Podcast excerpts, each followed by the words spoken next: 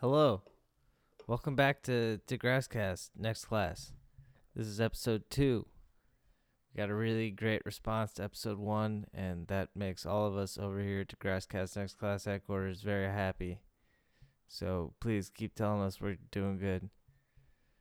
On this episode, we have again my beautiful and talented friend Mike Fink, and we're going to be talking about some of the themes and some of the plot points from season three, episode one of Degrassi Next Class. So please enjoy Degrasscast Next Class, episode two, Degrassi Next Class, season three, episode one. Thank you. And you go past the center of the earth and then out the other side, and then you're just in space. You're just in a black nothingness that continues forever. And I'm sorry that you're there, but I'm here to listen, and uh, I'm glad that we're talking about it. And that is what the Degrasscast is all about.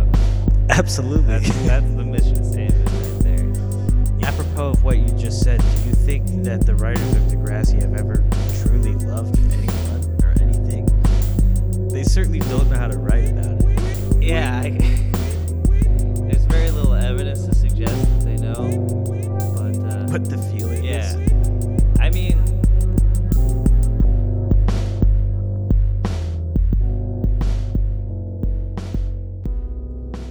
Well, welcome back, Mike Fink. All right. Thank you for having me back. Uh, it's an honor. I honor you and I honor this podcast. And, you know, I'm happy to be here. Back in the zoo. Uh, yeah. Yes. Yeah, that's what my studio is called. Anyway, Degrasscast Next Class, episode two. We're going to be covering today's season three, episode one of Degrassi Next Class. It's called hashtag Break the Internet. But this episode, this episode has actually nothing to do with that. With breaking the internet? Uh, well, there is the there is the plot line where, like, uh, what's his name? Miles is told not to post any more depressing videos about Tristan. Right. I've been told the same thing about other topics. I feel like. Yeah.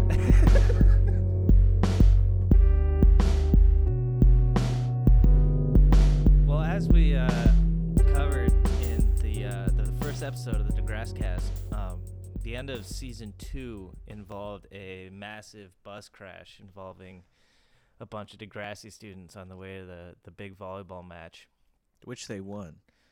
Yeah, well, they won the game and they lost the crash in a big way. Yeah, so um, that was that was bittersweet. Yeah, I mean, it's, you know, last day of school, it's always like that. Um, There's always a big volleyball game on the last day of school. Always. Miles Hollingsworth, uh, famed uh, Degrassian bisexual, yes. uh, is grieving um, the coma of his of his boyfriend, former uh, student government president. Tristan Milligan. Tristan Milligan. Tristan Milligan. Yeah. Just saying his name makes me feel good.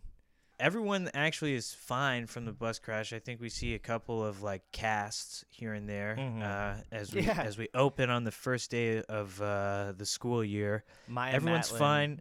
Yeah, Maya Matlin. Two broken uh, wrists. Two broken wrists, which is sad because she's the rocker. We'll yeah. hope she gets rocking later in the season. She's not going to get signed to like Molson Records if she uh, if she's got two broken wrists. Yeah, she'll have to like settle for like uh, I don't know any like Canadian record labels. I she'll just be she'll have to settle for selling C Ds out of the trunk of her car in front of a Tim Hortons is what she'll have to settle for. Yeah. And eventually she'll, like, open for the New Pornographers. And that's actually a pretty good fit for her, I think. As, I think they're they're a Canadian band, right? Or just yeah, some yeah. No, I, I don't know if they're all Canadian. Now, Degrassi has covered a lot of different topics, but I wonder if this is actually the first time that they uh, are going to face down... Um, a refugee crisis? A refugee crisis. Um, sort of like Islam versus the West versus, like, is that... the verses like I think there's just one line that's like, but the Syrians can't share a room with the gay straight like pride club because they don't like that well stuff. they were they were just they just said they're like they're probably a lot more conservative than uh than you are, they're from Syria, and one of the people's like right. some of them are probably gay too, and the girl's like no, it's like all right.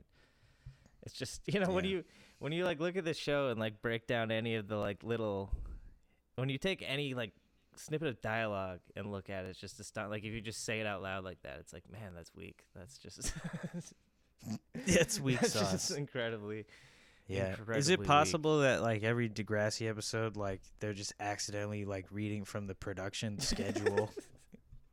Well, well, l- let's back up because I just want to make sure right, that that, that point is clear. So it starts and like pretty much the first conflict that we're introduced to is Miles has been using like a Degrassi High School community page on Facebook to post mm. very graphic pictures of his severely injured and comatose boyfriend. And th- who among us yeah, has not? Who who among us has not committed that uh, cardinal sin? But uh, so he gets blocked from the Facebook page because the pictures of his boyfriend are like disgusting and they're making people sad. And, yeah. and they're like, you know what? That's not what Degrassi's about. Which is, you know, just the opposite of the truth. Yeah. But go on. Yeah. So so that's what we're introduced to, like, originally. And obviously he he fights back against that, you know. He's not happy being told that, you know, he needs to shelter other students, like, from the truth. So in that sense, he's really, like, an anti-safe space crusader, you know. Right. He wants to give it to people straight, and, you know, he doesn't want to sugarcoat it. Well, he's a romantic. Yes. He's a big-time romantic because he's so fucking rich. Like, he, yeah, he can afford to be a romantic. Mm-hmm. So, yeah, so that's, so, yeah, and so they ban him because they're like, that's actually kind of, you know, it's getting insane. Because this, this, this, the, it opens with him just being like, he's he's finishes taking a video of him and Tristan, and he's like, well, that's fifty posts, like. Now I gotta go somewhere else. Yeah. And then he's like taking a selfie video of him like painting his boyfriend's nails. Like yeah. in the Which is like not acceptable on the high school's wall in any circumstance, really. I yeah. feel like it's just another failure of the show. It's like they need this character to be really emotional and be feeling this thing, but they never built up enough relationships that he can do anything other than posted on the fucking high school's wall. Yeah. He doesn't have like somebody to like talk to at all because like none of these people are real. Yeah. And he's they didn't bother to like write friends for him. So Degrassi is sort of like they created this massive like sprawling open world like video game, but they forgot to populate it with anything except for like N P Cs that are just like continually talking to each other, just bouncing off each other. Yeah, just like with pre-programmed like responses. Actually, maybe this show is written by like I B M Watson or something. You know, they just like shoved a bunch of old Degrassi episodes into like a supercomputer and were like, go. It costs like it breaks down to like four billion dollars an episode just to complete this it's shit. Really expensive, but it is the future, and they know that. So. I mean, the technology is not quite there yet, but they were the first, and that that's everything in, in tech. So that's what I hear. Yeah, you got to be the first. Uh, so th- there's really like three storylines. You we talked about this briefly. Right. There's like three storylines in this in this episode, and probably my favorite to watch was. Uh, they're in a high school law class, and yeah. the teacher gets really frustrated because they're all like hung up on, you know, a drama, a drama that's like uh, unfolding on uh, on their phones, and they're not paying attention to teach. And teach is like, you know what? You won't pay attention to me. Let's try this like social media drama, like in a mock trial in class right now. And he says, Lola. Uh, yeah, well, I just want to jump in. I just yeah. want to just like, this guy's yeah. just like, you know what we're going to do? We're going to take this dispute between two old friends in high school and air it out in front of everybody. And we're going to do it like lawyers in a class called tenth grade law. Like tenth grade law. Anyway. Honestly, if I got hired to write for Degrassi, I would consider myself a success at that point. Like, that would be the pinnacle. That'd be pretty amazing. Maybe that's what I'm auditioning for. It could be. I want to be on, like, you know how they do, like, The Talking Dead and, like, Talk of Thrones or whatever right. after the episodes? Like, I want to be on, right. I do that for Degrassi on Netflix. It's just, like, yeah. at the end of every episode on Netflix, there's, like, me talking for a little bit. Oh, that's yeah. so good. You're definitely a Hardwick type. I've always thought of myself as a Bradley Cooper. well, you look like Bradley Cooper, but you have uh, the conversational chops of Chris Hardwick. Oh, my God. Which is a really unfortunate oh combination. God. Yeah, what an asshole you just described to me. What an unbelievable asshole. Can you imagine the things that Chris Hardwick says coming out of Bradley Cooper's mouth? Can you imagine the things that Chris Hardwick would say if he had Bradley Cooper's mouth? Yeah. Oh, man, we'd be in for some trouble. I like, I vaguely remember someone telling me some story of like they were at some industry party and everything.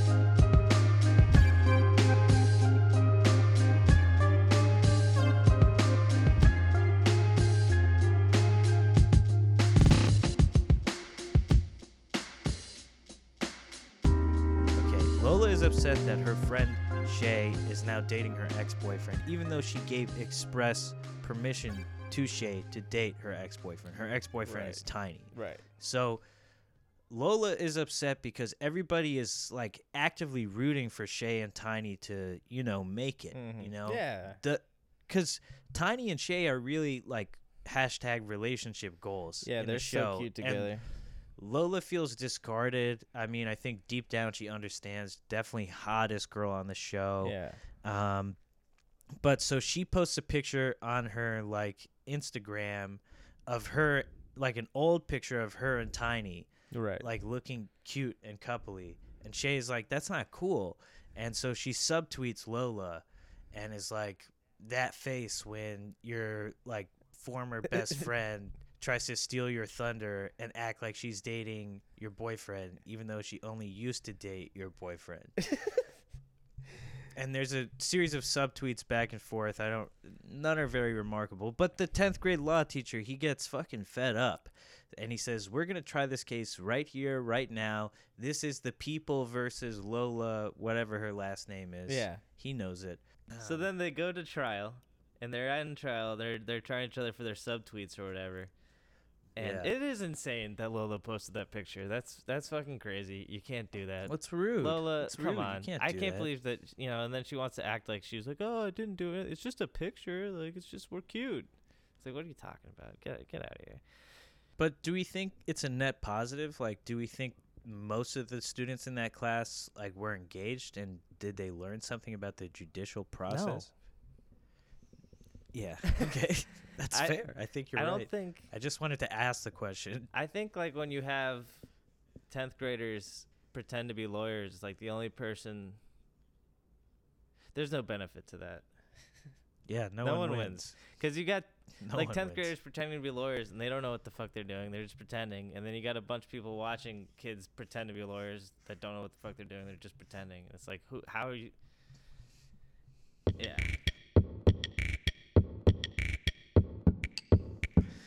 So she says, you know, I, I can't I can't be intolerant like of gay people because I am gay. Mm-hmm. And uh, her mom perceives that as like just like a brilliant power move to like, you know, control these unruly yeah. gays who are so upset. But her mom just doesn't want to face the reality that, you know, she has some really deep uh, issues with Uh, self-abuse. That's uh, um, I mean, yeah, that's that's some high level like denial. Just being like, my daughter, she she's not gay. That she's just playing the grade ten politics game really well. Yeah, what the hell exactly. are you talking about? Yeah, but so she is gay, and and we and know she's a that, terrible you know, politician. She's a terrible politician. She is gay. You know, she struggles with uh, a lot of like self-harm ideation. Yeah, and I I believe that. She has self-harmed, yes. but I, I haven't seen the episodes in which that's occurred. Yeah, she did. There there was an incident where she like kind of burned herself, and she was posting in, in uh posting pictures of it on Hastygram or whatever they call it. Hastygram. I think it's like something like that. I'm not. I think you're yeah, right. It it's like Hastygram, like Tinder, and uh, I don't know what Facebook is. They might just call it Facebook. Yeah, they got the honest. rights. I, f- I feel like they, they got the yeah, rights. Somehow they got the rights to Facebook. Oh my God, yeah, that's yeah. The, the the budget for this show is actually in the high high billions. Uh, Lola and um, Miles Miles Hollingsworth. Miles Hollingsworth. They come together mm-hmm. and they meet in the hall because they've both been banished from their classrooms for being for misbehaving and and being uh, too self-righteous. Yeah. Um, and they sort of commiserate because they both feel uh, like they've been wrongfully silenced, um, and no one cares, no one's listening. Um, can I? Can I? Can we just? Can we just get this? Can we lay out the facts here? Yeah, lay them out. All right. So Lola here is upset because Shay, her friend Shay, was mad because she had posted a picture of her with her ex-boyfriend on Hasty Chat or whatever. And so her friend was mad because she did something obviously petty and fucked up. Miles is upset yeah. because people don't want him talking about his boyfriend who's in a coma that he may never come out of. Yeah. And it makes sense to me that Lola, because as we talked about, she's a pretty vapid character and she sort of doesn't have a lot of perspective. It makes sense that mm-hmm. she would think that those were comparable because she just sees two sad people and is like, oh, that's the same thing. But to have, like, mm-hmm. what the hell has Miles learned about? He gives this speech in this where he's like, "If have you ever loved someone that you just wish you could take all their pain away?" Which is like, that's not even that crazy. Like, yeah. and, but then it's like he hasn't learned anything from this. He's just like, yeah, no, you're right. That is actually the same. Like we're both we're both oppressed. It's fucking. Uh, it, it's just man. Miles appears to be angry because he feels like he's being dismissed by his peers and his teachers, and he feels like his uh, his grief is being dismissed by these people who are kind of writing off his relationship with Tristan as like nothing more than sort of like a high school tryst, if you will.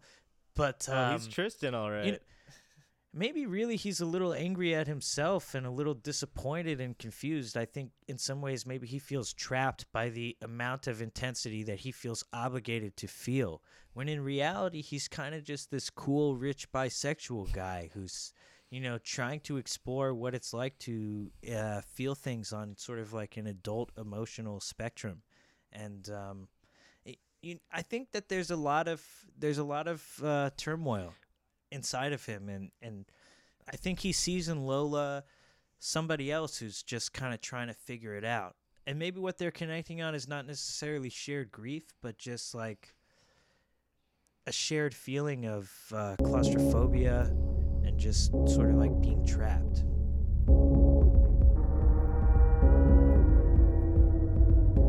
Imagine the, imagine that, that realization, realization created not by God, by God, Degrassi, Degrassi, Degrassi. Sometimes I feel that way. Yeah, yeah, yeah. And, and, and I think that's what kind of like compels me to like be involved with this podcast. And like, as much as I like to shit on this show, I feel these things often, you know. I think one of the most disappointing things of like. I also think that there's something interesting about, like we've talked about this whole time, like the writers are obviously very concussed individuals. And yeah. so, and another thing that we keep going back to is like, we just don't have faith that what happened is what they meant to have happen, you know? Yeah, you never yeah. believe. So it's like, that's kind of interesting. You know, there's that, something more organic about that than like, there's right. there's something interesting about watching a show where it's just like this sort of randomness that comes from people who aren't able to make you feel what they want you to feel. It's just like, you're, you're out in the woods, you're in the wild. Like exactly, yeah. exactly. It like, Uh, well, even if you know, like, because I when I watched the first couple episodes of this season, I had already seen the first two seasons all the way through, and I was watching with right. my buddy Blair, and uh, imagine, the, imagine friend of the show, and um, created not by God. I was watching the first episode, and I just knew every fucking thing that was gonna happen. Like once a character started saying something, I was like, oh, those two are gonna like wind up together, and like, well, you know, like, go there, and like.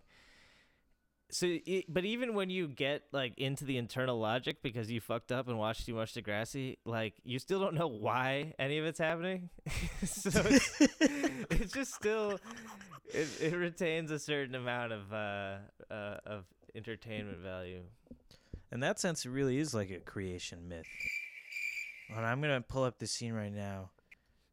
Okay. All right, I'll get there too. I just it was just playing on my screen. A little bubble popped up on Netflix and said, "Something wrong? Tell us." It's like, yeah, I can't stop fucking watching Degrassi. I'm about to be twenty-six years damn old. Yeah, so she says, uh, I'm gay.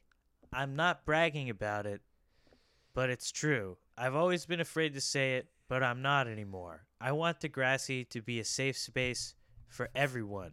Welcome to Degrassi. That's that's the speech. That's the entire does, speech. When she says, I've always been afraid to say it, but I'm not anymore, does she mean she's not gay anymore? Twist for later. It's like, it just...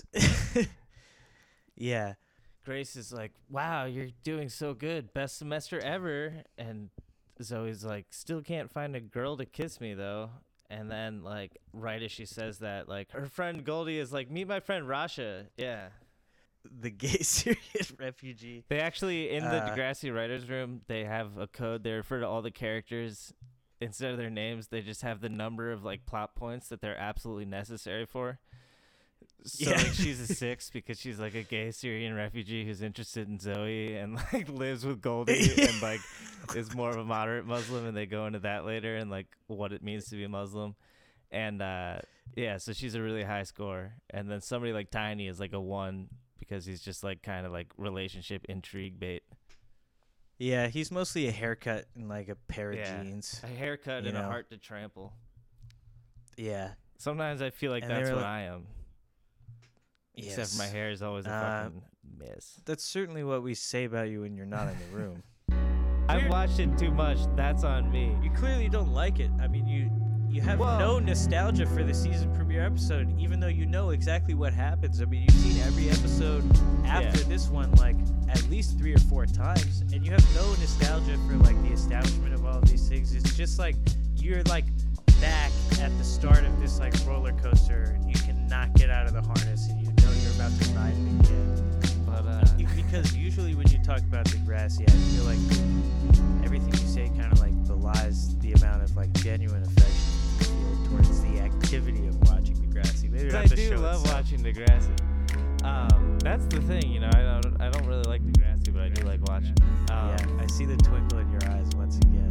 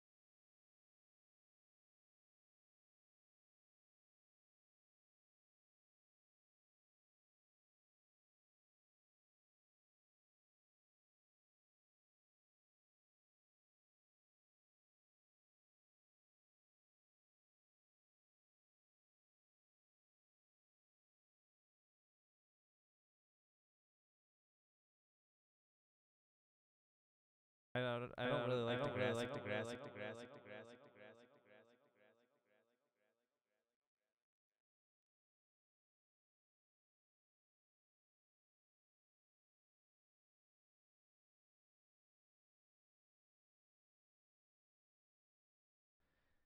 A lot of, a lot of, a lot of stuff, a lot of stuff.